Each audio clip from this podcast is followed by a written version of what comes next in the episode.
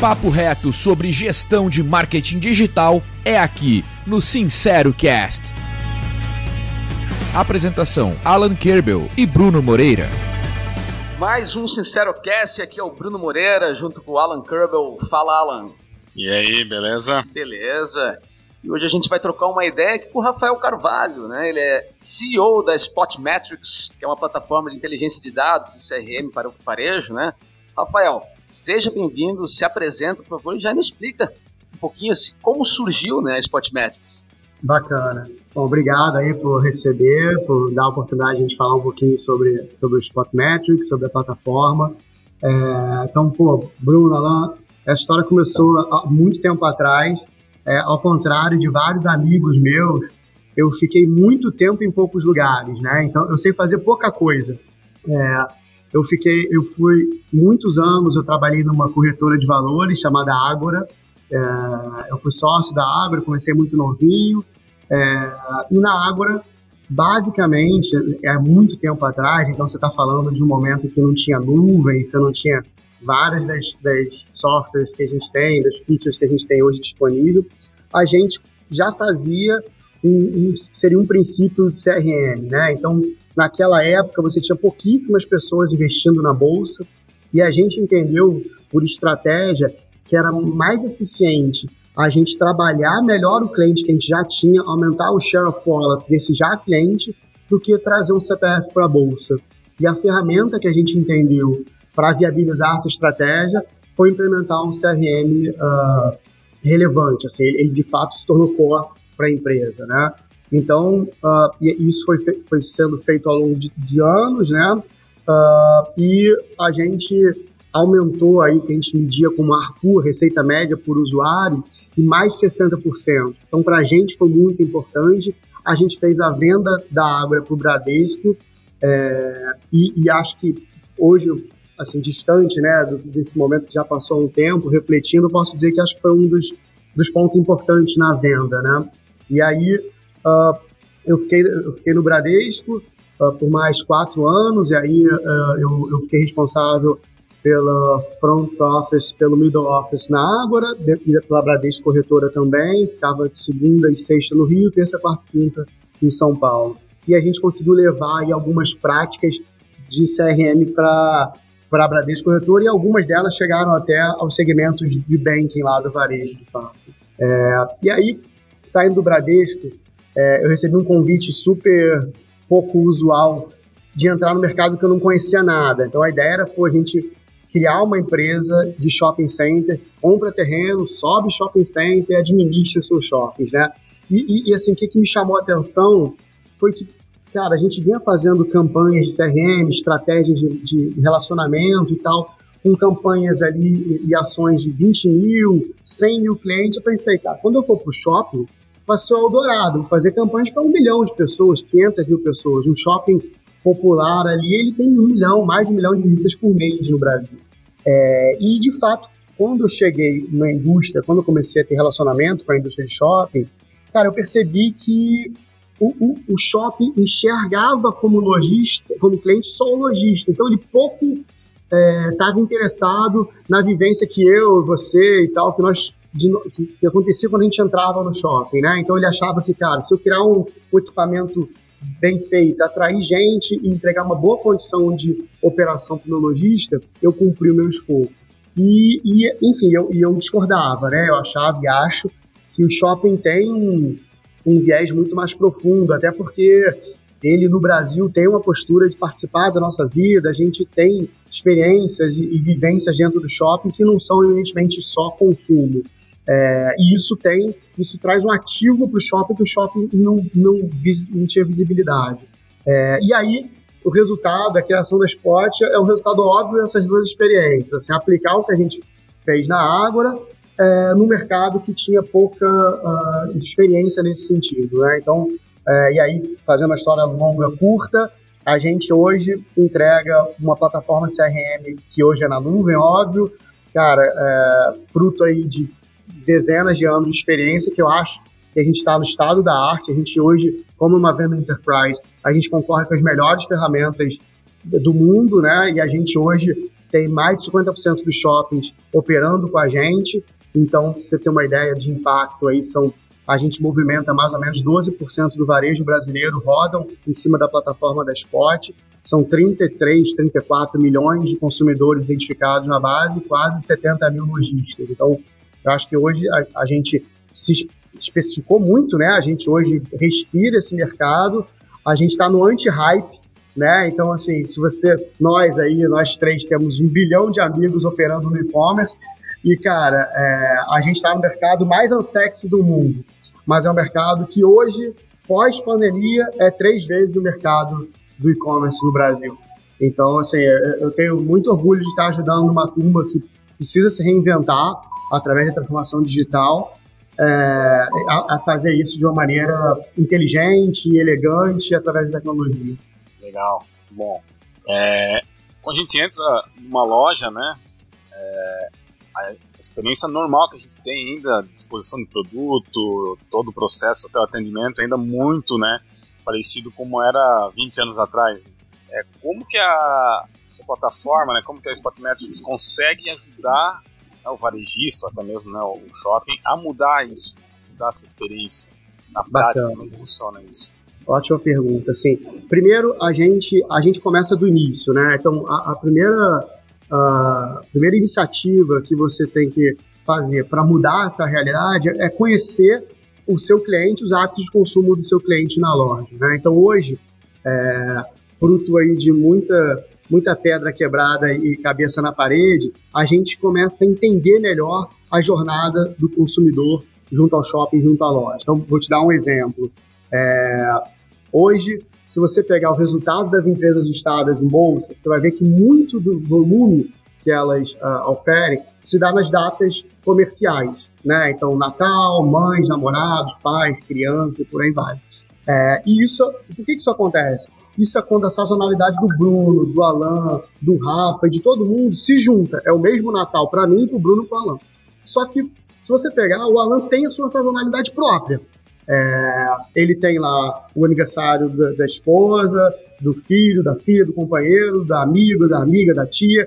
E a gente hoje é, começa a, a entregar para o varejista a sazonalidade de cada cliente. De que forma?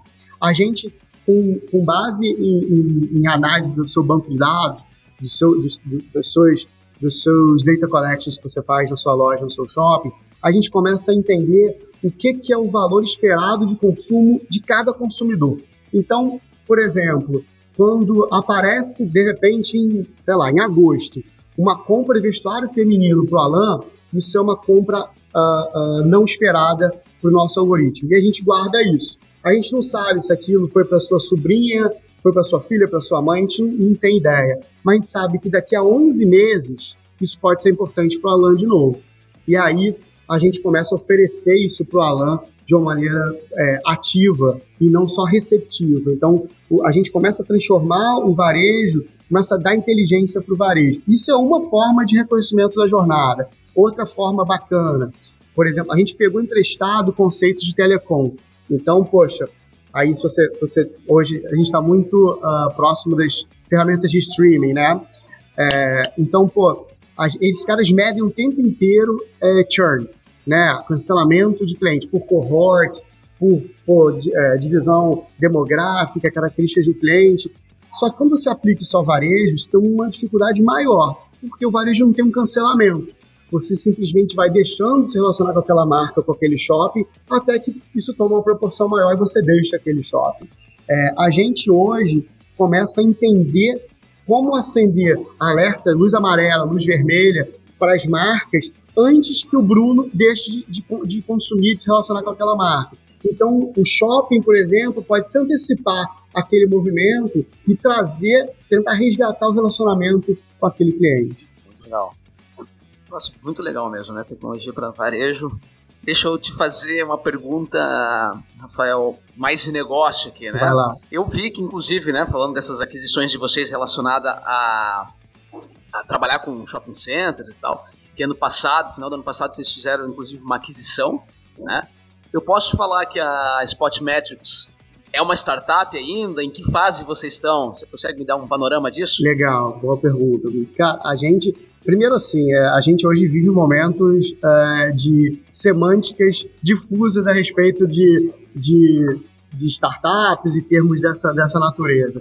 Ah, mas eu posso te dizer que a gente, a gente se considera uma startup, tá? Então, poxa, é, e aí o que, que significa isso? Significa que a gente tem uma estrutura muito flat e pouco hierarquizada, é, significa que a gente tem uma cultura muito forte, é, e gente, isso, é, isso é, é, é, percebida e é vivenciado o tempo inteiro, a gente investe nisso é, de fato, é, e a gente, juntando essas duas coisas, a gente consegue ter, eu acredito aí, uma, uma dar para nosso para a turma que trabalha aqui com a gente um espaço de, de, de criação e, e, e, de crítica muito muito amplo. O que eu quero dizer com isso? Assim, a gente primeiro é, é, é, é, desenvolve a empresa através de, de comitês, né? E esses comitês em geral eles são multidisciplinares. E é muito bacana ver, por exemplo, uma pessoa de back de back-end, trazendo uh, uh, vivências e trazendo questionamentos para o designer, isso é levado em conta, isso importa é, em termos de produto. A gente acredita, hoje, dado a, a, a, penetração que a gente tem no mercado e, de alguma maneira, a, o, o, impacto que a gente pode gerar no varejo, que como a gente impacta uma, uma turma grande de consumidores, a gente acha que ter diversidade aqui dentro ajuda a gente a ter um produto melhor. Porque a vivência do Alan, por exemplo, é diferente da minha. Então, quando a gente está fazendo deploy de uma tela, de uma feature, ele pode falar, ah, não, não, é, é, porque tem uma turma que opera, por exemplo, isso aqui no norte, que vai achar, vai ter uma interpretação diferente de vocês. É, então, a gente hoje, primeiro, tem gente espalhada no Brasil todo e tem gente das mais diversas, poxa, etnia, ideologia, é, porque a gente acha que a gente tem com isso um produto mais forte. Então, respondendo aí objetivamente a sua pergunta, cara, eu acho que sim, a gente é uma startup, a gente vai terminar um ano aí com 60 pessoas, então a ideia é ser, a gente, ao contrário talvez de muitos dos nossos pares aí, a gente briga para ser menor, para ser pequeno, é, cara, para mim é importante conhecer as pessoas e a gente tem, uh, cara, como item talvez fundamental da nossa cultura ser profundo. É, então, cara, venha para uma reunião preparado, assim, venha para uma reunião sabendo a, a, as várias vieses que estão em torno daquele assunto. Você não consegue discutir churn da forma que a gente discute de uma maneira superficial, né? E, e acho que a, o tamanho que a gente está que a gente está se colocando é, cara, não, a responsabilidade que a gente assume pressupõe que a gente sempre seja preciso ali nas, nas nossas colocações, né? Não cabe mais é, poxa, você não ter uma discussão azeitada, um processo azeitado de deploy, não cabe mais você subir coisas que, cara, vão gerar um ônus ali para o nosso, nosso cliente. Muito bom. É, olhando aqui a, na sua trajetória, você deu boas guinadas aí na, na sua carreira, né? É, desde a sua formação até, até esse momento, né? Conta um pouco pra gente aí como é que foi esse, esse processo, como é que você foi de uma área para outra, né? Desde que você se formou. Cara, pô, vamos lá, né? Tem, tem a opção de erro nesse caminho aí, de repente a gente consegue, consegue ajudar alguém. Cara, eu me formei em engenharia uh, de produção, engenharia elétrica, fiz dupla ênfase, é, e, e, e, acho que foi um erro, tá? Assim, então esse é o primeiro erro da coleção que eu, que eu, que eu tenho. É, cara, foi, é, eu sou filho de, de pais de, que trabalham no setor público, né, de funcionários públicos, então eu sou anti-empreendedor. É, e aí, cara, assim, o que, que eu fiz na engenharia, na engenharia? Eu fui procurar alguma coisa que diminuísse risco. Né? Engenharia é difícil, poucas pessoas se formam e tal, então, se, enfim, se eu for por aí, de repente eu consigo diminuir risco. É, e, e ao, ao, longo da vida eu fui entendendo como equilibrar melhor o risco e, e, e os desafios, né? Então, eu comecei numa Big Four, numa, numa consultoria, por risco zero, empresa centenária, carreira previsível, passa de ano todo ano. E aí foi a primeira vez que eu questionei isso, entendendo que, ah, de repente, putz, não é por aí, assim, né? talvez eu, eu procurasse uma empresa que tivesse um fast lane, né? Que o cara que, poxa, se dedicasse, entregasse valor, pudesse receber valor no sentido de recompensa, de, de, de enfim, de, de, de escala, de, de experiência, áreas, e aí eu saí. de um lugar que eu já era, na época, ali, um analista para ser um estagiário de novo numa corretora de valores. E, cara, é, e, e, de fato ali eu, eu experimentei risco, experimentei cultura forte, assim, pela primeira vez, tangível. É, primeiro, você está ali no mercado financeiro, vocês conhecem, principalmente há, sei lá, 15 anos atrás, como é que era a cultura dessa turma, né? Então você começa no back-office, cara, de 9 às 10 da noite e vambora, vai mastigar vidro.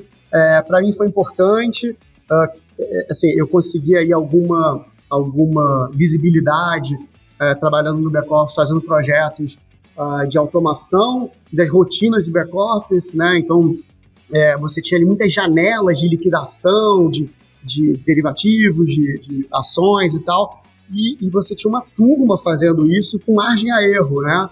Então, eu, eu comprei um livrinho lá de programação, fui aprendendo e meio que automa automatizei algumas dessas rotinas. E aí isso me deu visibilidade, depois de um certo tempo eu assumi a área de projetos, e aí isso foi me dando mais visibilidade, é, e, e, me dando mais contato com uma tecnologia estruturada, não aquela do livro que pô, faz você mesmo, resolve e, e, e tal. Então, é, e, nesse ínterim, eu vivenciei um pouco a mudança de um gestor de projeto para um gestor de produto, né? Assim, hoje do que a gente, do que a água que a gente bebe é bem diferente do, do, do da cascata que a gente vivenciava lá atrás. É, e aí a gente teve, eh, enquanto projeto, a gente, e, é, e é, hoje é, é, até engraçado falar isso, né? A corretora tinha dois grandes tipos de cliente. Um cliente uh, institucional, né? Sei lá, os grandes bancos, Goldman Sachs, Morgan Stanley e, e outros, e, e, os clientes pessoa física.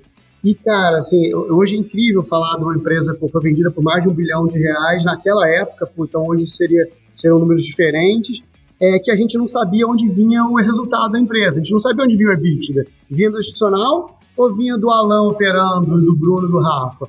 E a gente, pela primeira vez, foi fazer um estudo de custo fixo, variável e tal, entender, cara, primeiro, o, o quem está dando dinheiro para a companhia é, é, a pessoa física, ele não, é, não era os grandes bancos que demandavam um desconto colossal, uma estrutura colossal para servir. É, e daí veio a, a, as conclusões de de que o CRM era importante para aumentar uh, essa fatia que era de fato de onde vinha o resultado da companhia. E aí eu, eu, eu, eu acabei, é, enfim, capitaneando né, com uma turma grande esse projeto de CRM e, e, e erramos demais, assim, para você ter uma ideia, no primeiro momento, quando a gente fez o Go Live das primeiras features de CRM, o home broker caiu, porque a gente botou no mesmo servidor né, o core, a operação, uma parte mais analítica, assim, um erro super básico, é, que hoje a gente ri, mas deu muita dor de cabeça. É, e, enfim, aí a gente foi aprendendo, a gente esteve muito próximo da turma da Vetex, do Mariano, do Geraldo, que ajudaram a gente a construir essa, essa ferramenta. Essa ferramenta, uh, é lógico que hoje, ela, hoje lá na, na Ágora, né, no Bradesco, ela tem outro tamanho, outras fichas, mas ela ainda roda até hoje.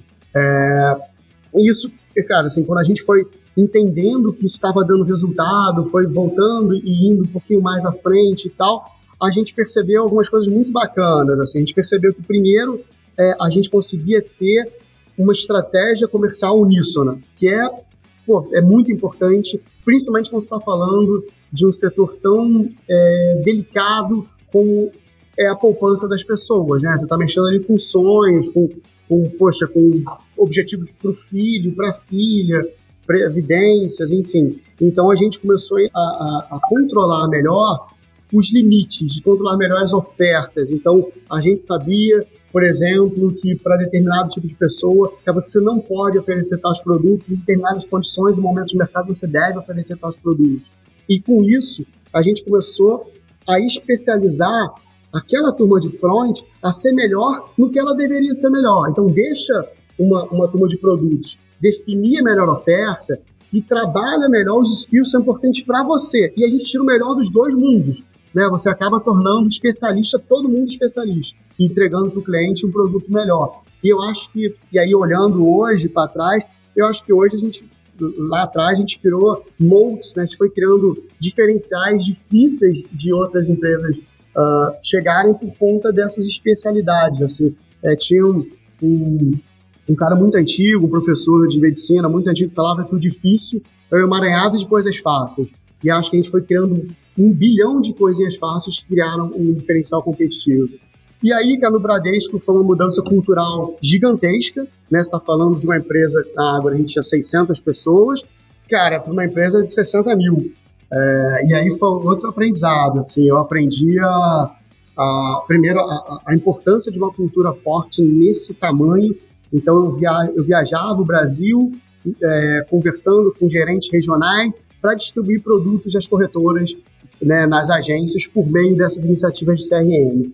Então, primeiro, assim, eu fui entendendo as, as diferenças regionais, né, as peculiaridades de, de, de, dos consumidores ali espalhados pelo Brasil e fui entendendo o quanto, é, cara, como é difícil e, e, e, e, ao longo dos anos foi, foi desenvolvida uma, uma estratégia, um framework para o Bradesco ter um, um gerente putz, no sul, no norte, no centro-oeste, falando a mesma coisa, atuando da mesma maneira, né? Então, assim, foi uma, foi uma, é uma cultura muito diferente, por exemplo, da que a gente tem no Spot, muito diferente da que a gente teve na Água, mas muito forte igualmente, assim. Então, eu aprendi muita coisa nesse aspecto, assim. É, e, e aí, quando eu fui tomar um risco maior, que foi fundar uma empresa né, de shopping e tal, muito embora a gente tinha um banco parceiro, então é, é fundar uma, uma estrutura super é, relevante por trás. É, eu, eu, fui, eu acho que eu já fui um pouco mais velho e com senso crítico talvez um pouco mais apurado, né? Então fui entendendo melhor é, essa vivência foi importante para entender melhor a empresa como um todo. Mesmo na Ágora, que eu, enfim, atingi talvez ali uma posição relevante, tinha muita gente responsável por tudo, né? No Bradesco nem se fala, você não enxerga o todo. Nessa empresa, na ADL, eu tinha, eu, eu enxergava tudo, eu enxergava o caixa, eu enxergava a contratação da pessoa que vinha limpar o escritório, isso foi muito importante para montar ali, para deixar de ser executivo e passar a ser empreendedor, talvez um benefício que poucas pessoas têm, você fazer isso de uma forma é, sem tanto risco inerente. E na Spot foi risco máximo, assim, cara, vamos, vamos começar do zero, ter uma oportunidade na mesa. É, eu acho que, cara, eu tenho um milhão de privilégios, né, olhando é, como a gente começou o esporte. Primeiro, a criação que eu tive, né, assim, de onde eu, eu, eu, eu nasci, apesar de, de não ser uma família rica, eu tive educação, eu tive saúde. É, eu hoje carrego é, esse, esse legado que meus pais brigaram para ter. Ambos nasceram de uma família muito pobre, minha avó era faxineira, empregada doméstica, e meus pais brigaram para me dar essa estrutura. Então, assim, eu, eu, acho que hoje eu devo a muita gente é, retornar isso de alguma forma, mas eu, eu sei dos privilégios que eu tive, né? E, além desses, cara, de, de, empreender mais velho, de empreender com uma condição financeira que me dava algum conforto. Então, assim, é, é, e aí voltando para o início, ela, cara, eu, eu, eu sofro demais, assim, eu tenho muita dificuldade de indicar para alguém empreender, sofro demais, assim, cara, não estou acostumado com essa turbilhão de emoção, de tá tudo bem, tá tudo mal. E, é, mesmo agora, que eu acho que a gente atingiu um, algum nível de, de, previsibilidade, eu ainda tenho muitas, muitas uh, apreensões, né, angústias, é, mas e, e, ainda assim, cara, partindo e tendo os benefícios que eu tive. Então, assim, é, cara, eu acho, eu, eu sempre que um empreendedor vem conversar de alguma maneira, Cara, eu acho que tem que ajudar, as pessoas têm que se ajudar, porque sozinho é muito difícil. Com ajuda é difícil. Então, se ajudando, você acha que é o mínimo que a gente tem que fazer para. Enfim, eu acho que vocês têm um papel importante aí nisso, né? Não. É bom sempre saber. Né? É, Rafael, é bem interessante quando você fala de CRM, a forma, né, a profundidade que você fala isso. E né, há muito tempo atrás você já tem essa visão, né? É, porque a gente está no, front, assim, a gente percebe que CRM ainda para a grande maioria da, das empresas, né, dos, dos, profissionais, é um software. É um software para botar o contato dos, clientes e para lembrar de ligar, né? Então deixar passar uma oportunidade, né? E como é que você vê assim, como é que é, como é, que é possível transformar o mercado, uh, a cultura, uh, para que mais empresas consigam chegar no nível né, claro, além de usar essa plataforma, né, mas que consigo ter essa percepção que CRM é muito mais do que um software. Legal, então assim, é, eu vou te falar como a gente enxergou esse desafio, como a gente está resolvendo, né? Está tentando resolver e, e como eu acho que dá para fazer isso é, de uma maneira mais ampla. É, então vamos lá, assim, por uma questão estratégica é, e eu acho que de experiência, a gente optou por começar o CRM é, com uma buyer persona enterprise, né? Então a gente a gente uh, vislumbrou que era um caminho menos doloroso bater na porta de grandes grupos, grandes empresas. Uh, e aí por quê? E, aí é o teu ponto, né? Porque eu acho que eu tenho, é, quando eu estou na sala com essas pessoas, né, com o presidente de uma empresa listada em bolsa, com o presidente, um, um superintendente de um shopping, que e aí movimenta muita coisa, muita gente, muita grana, muitos lojistas, eu tenho ali um período de uma hora, ou eventualmente, né, esse processo de venda ele é um processo um pouco mais longo, e que eu tenho atenção 100% daquele cara e que eu, eu posso tentar passar conceitos que, que são difíceis, né, são complicados naquele, naquele, naquele attention span que eu tenho com ele, né? Então, e aí como é que a gente usou esse tempo? Uh, a gente, e aí eu acho que é, que é meio, cara, quase que padrão, assim, a gente trouxe é, as, as experiências que a gente tem por meio de dados e métricas para mostrar para esse cara. Então, hoje eu consigo. E, e, outra coisa que eles que é muito importante para essa turma são referências, né? Então, por exemplo, a gente uh, traz para eles uh, como, como é como ele consegue avaliar, por exemplo, se uma campanha de Natal, que é muito comum a experiência deles, está sendo, uh, tá sendo um bom investimento ou não. Qual lifetime value que ele gera, qual uh, o impacto que ele gera em consumo fazendo investimento. Você tem shoppings que gastam mais de um milhão naquele período de Natal, né, para promoção de Natal. Então, a gente começa a questionar verdades absolutas, assim, que são, cara, que tão, são paradigmas muito fortes do setor. É, e eu acho que quando você faz isso sem dados, você torna esse discurso muito frágil. E, e, e o cara está em cima de uma experiência muito grande. Então a gente traz isso sempre sob a ótica de dados. Então vou te dar um, a, a, um exemplo aqui.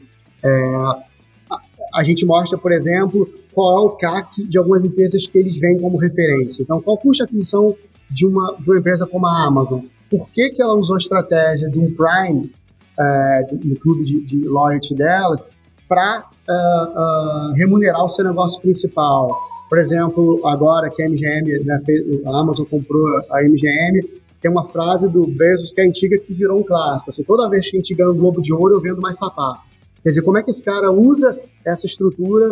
Qual conta ele faz? E a gente consegue mostrar para ele. Por exemplo, o shopping, você tem um shopping vai custar entre 200 e 500 milhões de reais para ser feito.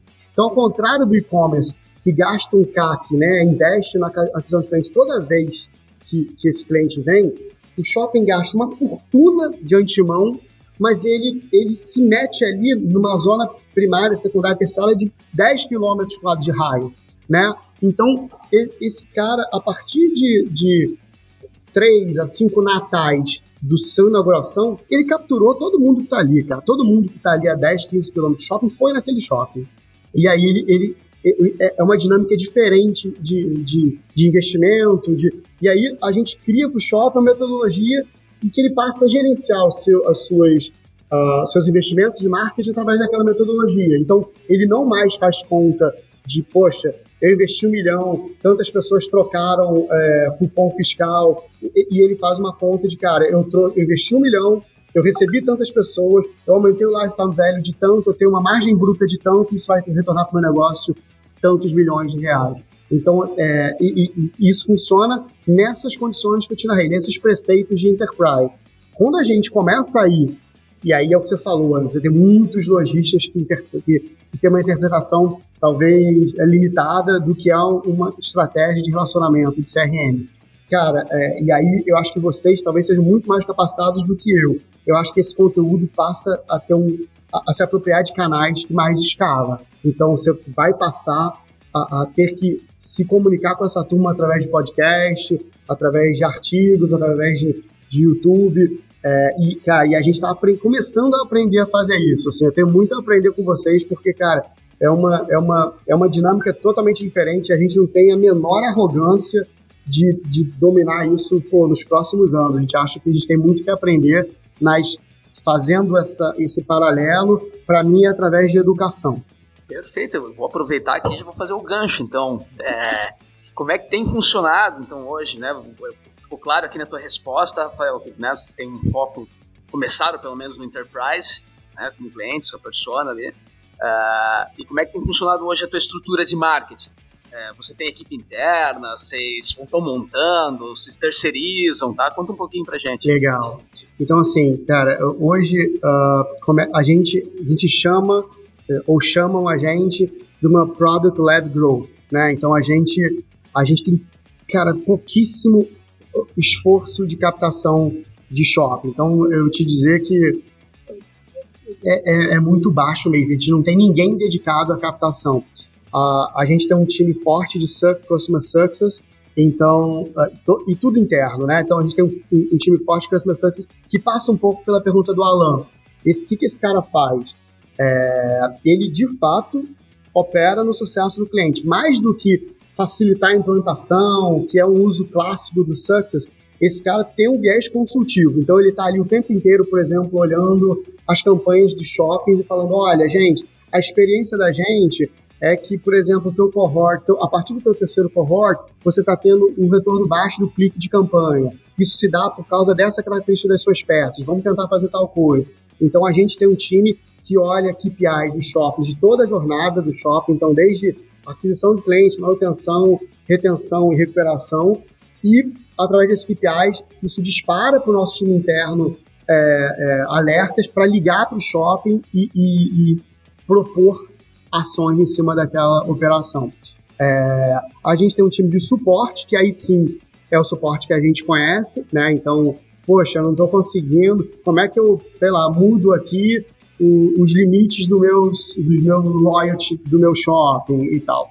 É, e você tem um time de relacionamento, que aí é, a gente hoje começa a, a, a estruturar outros produtos para essa base que a gente construiu e que esse time uh, conversa com os shoppings e entende a aderência, a aderência desses outros produtos. Então, é basicamente esses três pilares aí como a gente se relaciona. Um cliente que, uh, um, um, prospect, né, um novo shopping, um novo varejista que entra em contato com a gente, a, a, é atendido no primeiro momento por esse comercial, receptivamente, e aí o Success faz a implantação e faz o acompanhamento e você tem o suporte ali ajudando em questões mais técnicas. Legal. E qual que você acha que é, olhando a experiência dos seus clientes, né? É, qual é a maior dificuldade que eles têm na gestão do marketing deles, em geral no mercado? Assim, qual é planejar, é, é produzir, é medir? Qual que é a maior, a maior dor aí? Cara, ótima pergunta, Alan, cara, porque esse mercado vive uma. Como vocês sabem, como consumidores como especialistas, vocês sabem que esse mercado vive uma mudança colossal na forma de se entender, né? E, e, e, e aí, se você colocar de uma maneira muito ampla, é um mercado que foi desenhado para ser B2B, que hoje precisa operar no B2C. Então, isso, assim, isso que é uma frase super rápida e simplória, tem diferenças colossais. Então, em termos de cultura, em termos de time to market, é diferente você fazer um projeto B2B e um projeto B2C. Uh, ainda mais quando você está falando de varejo, né? Então, você está falando, cara, venda perdida não volta. Isso é uma frase clássica dos varejistas uh, antigos e que prevalece.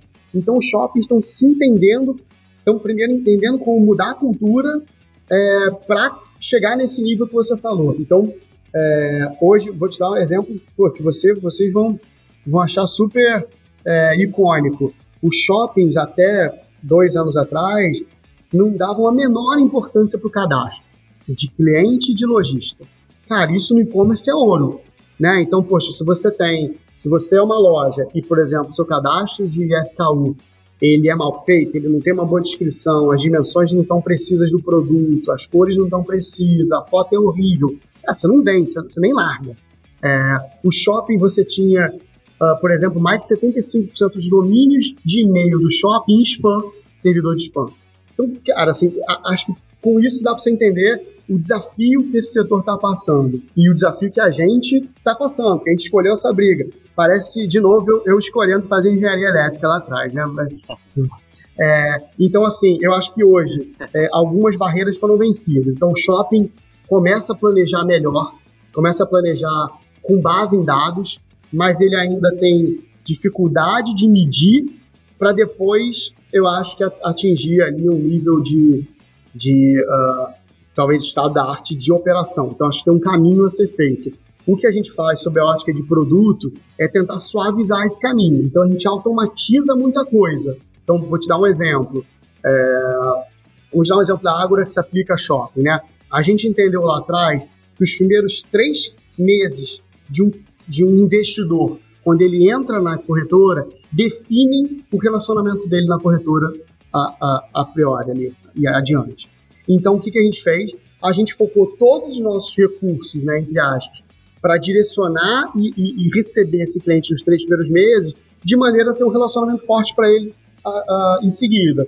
Então, o shopping, o shopping tem a mesma questão. Então, quando você captura o cadastro de um cliente, cara, é muito importante que você apresente para ele os facilities que o shopping tem, as lojas são aderentes à persona daquele cliente que o shopping tem. O, o, o, poxa, então, esse babysitting, quando o cliente entra no shopping, a gente automatiza para o shopping. A gente não espera que o shopping tenha essa conclusão né, que a gente teve lá atrás para fazer isso acontecer. Então, muito da jornada do cliente é automatizada. E ao longo do tempo, depois que o shopping planeja, mede, ele começa a mexer nessa jornada. E aí é ótimo, porque ele está pegando aquele, aquela Ferrari e transformando num carro de Fórmula 1, porque é o carro dele, com as medidas dele, para a operação dele, com as peculiaridades, peculiaridades dele, entendeu?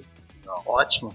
É, Rafael, a gente tem no Sincero Cast um momento sincero, né? um momento de desabafo. Normalmente eu pergunto sobre né, uma estratégia de marketing digital, porque no marketing digital isso é bem comum, né? Alguma coisa que seja né, uma farsa, uma enganação, algo que as pessoas continuam fazendo e não funciona. Mas eu vou ampliar para o teu mercado e eu vou fazer um desabafo ao mesmo tempo que eu vou te fazer a pergunta agora. É, primeiro, vou te dizer, eu já fui, já fui lojista de shopping. Tá? Consegui falir em seis meses uma empresa dentro do, do shopping. Né?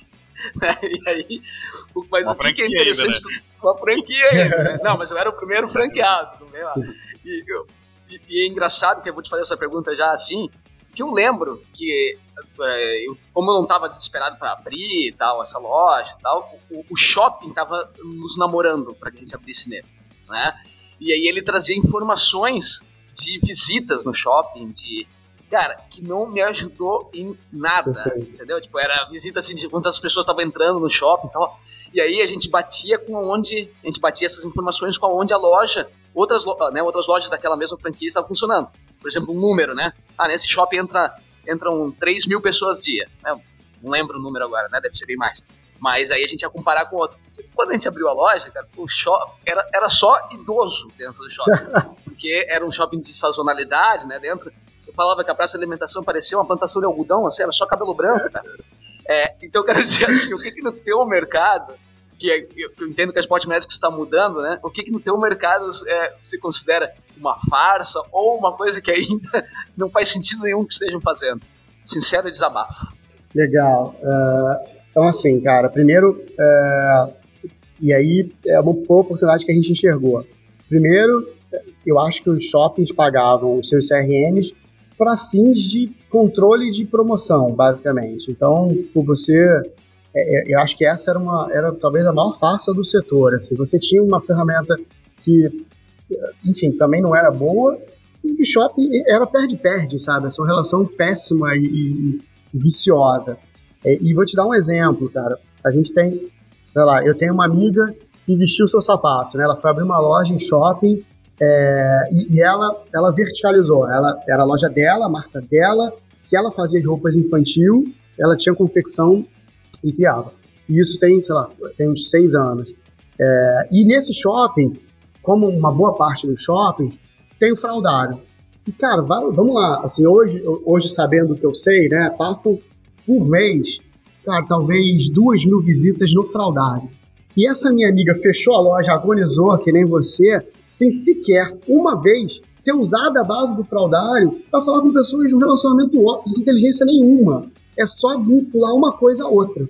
É, e, e, enfim, é uma história triste, né, péssima, mas é uma história que abre espaço, que foi o que abriu espaço para gente, sabe? Assim, hoje, é, eu posso dizer que a informação que o shopping vai te dar vai partir muito mais da sua loja, de como é que, assim, você, ninguém vai conhecer melhor a sua loja do que você, idealmente, né? Então, poxa, você vai saber quem, quem compra na minha loja. Ah, cara, eu tenho aqui um mix tal, é, então, por pessoas com essas características vão comprar. É uma loja de fim de semana, então tal coisa. Dia de semana eu uso essa estratégia, porque tem essa característica. Você hoje passa para o shopping, o shopping na nossa plataforma, por exemplo, a gente, e aí pô, também faço vínculo a uma pergunta do Alan, a gente criou a plataforma para que ela possa ser consultada quase em linguagem natural. Então, vou te dar um exemplo real. Poxa, você vai vender uma, você vai operar uma papelaria. O que, que o gerente do shopping ou o superintendente vai fazer? Ele vai botar criança, estojo, caderno, volta às aulas, colégio, escola. Ele vai quase que brifar a plataforma. A plataforma responde a ele, cara, você tem essas pessoas com esses interesses, que tem esse fluxo no shopping, que tem esse lifetime value, que frequentam shopping de tanto em tanto tempo. Então você consegue entregar para o seu lojista um, um, um, retrato muito mais fidedigno de para quem, qual o potencial que você tem pela frente e, e sentar com esse lojista, cara, vamos fazer, que conteúdo você tem para a gente veicular? Que você, poxa, você conhece a, a, a, o teu produto, conhece, por exemplo, o que, que você tem de encalhe, ou você sabe de antemão que, poxa, é, vai, vai começar, por exemplo, a nova temporada de Detetive do Prédio Azul e você tem uma uma mochila nova, aquilo vai fazer sucesso. Então você consegue brifar o shopping, o shopping consegue impactar aqueles milhares de consumidores. E aí você cria, de fato, uma estratégia putz, relevante, né? E, e de sniper. Você não dá para cara, passa um milhão de pessoas aqui por mês e, poxa, todo mundo tem mais de 83 anos, né? E você está vendendo games. Pô, temos um problema. Rafael, foi, cara, foi muito legal. Foi uma aula aqui de, de marketing e, indicadores e gestão, né? Pra, pra Tendências, pra, né? Até a gente costuma tendência. fazer a, a última pergunta como sendo de tendência, mas tudo que você falou aqui é a transformação, né? É a tendência do que, do que precisa acontecer. Né? E é muito legal ver isso acontecendo. Então, é, assim, é um recado final aí pro, pros varejistas. Pois é, assim, é, assim primeiro, a, a, hoje a gente tem uma, uma certa parcela do mercado que dá para a gente inferir movimentos, né? Assim, hoje a gente consegue, através dos dados que tem aqui, é, perceber mudanças no mercado. É, e, e, e, acho que, poxa, um, um, recado que eu acho que vale a pena dar, a gente, e, e por mais que o e-commerce tenha é, sido relevante e importante para a gente no momento que a gente, triste que a gente está vivendo, né, pandêmico, de restrições de mobilidade, é, toda vez que a gente percebeu uh, uma melhora nesse sentido e uma abertura do varejista com mais de oito horas, que justifica um turno, né? Você consegue montar uma operação para aquilo. A gente percebeu uma mudança grande de consumo. Então, acho que um recado que, que é oportuno, que cabe aqui, que nem diz respeito a esporte, nem nada, mas é que, poxa, que as pessoas segurem firme, vai passar e a gente vê demanda reprimida. Assim, eu acho que a gente eu não estou aqui falando que a gente vai recuperar em um mês tudo que a gente perdeu, mas que os varejistas tenham a, a, ali a, a, percepção de que a, gente vê claramente que quando tem espaço o varejo performa, né? Então, eu acho que esse é um recado aí de, de esperança para a turma, segura a onda, segura firme, que vai passar e a gente vai, vai, ter, vai ter melhoras. A gente tem uma previsão ali para o Dia das Mães, Dia dos Namorados, que é um dia, em geral, second tier, ali, né, entre as datas comerciais, vai ser melhor do que 2019. Então, acho que é um recado legal ali de, de uma perspectiva bacana pela frente. Ótimo. Parabéns. Nada como terminar com, com ótimas notícias aí. Rafael, muito obrigado pelo teu tempo. Vamos continuar te seguindo e seguindo a Spot Médico. Sucesso para vocês. Isso aí, valeu. Gente, eu agradeço muito aí, poxa, é um espaço super nobre, tem um, um, um valor social ali muito importante para gente, empreendedor, para gente varejista, né? Obrigado aí pela, pela agenda de vocês, pelo tempo. Sincero Cast, produção e-kite, plataforma de gestão de marketing digital. Acelere sua equipe, decole suas campanhas.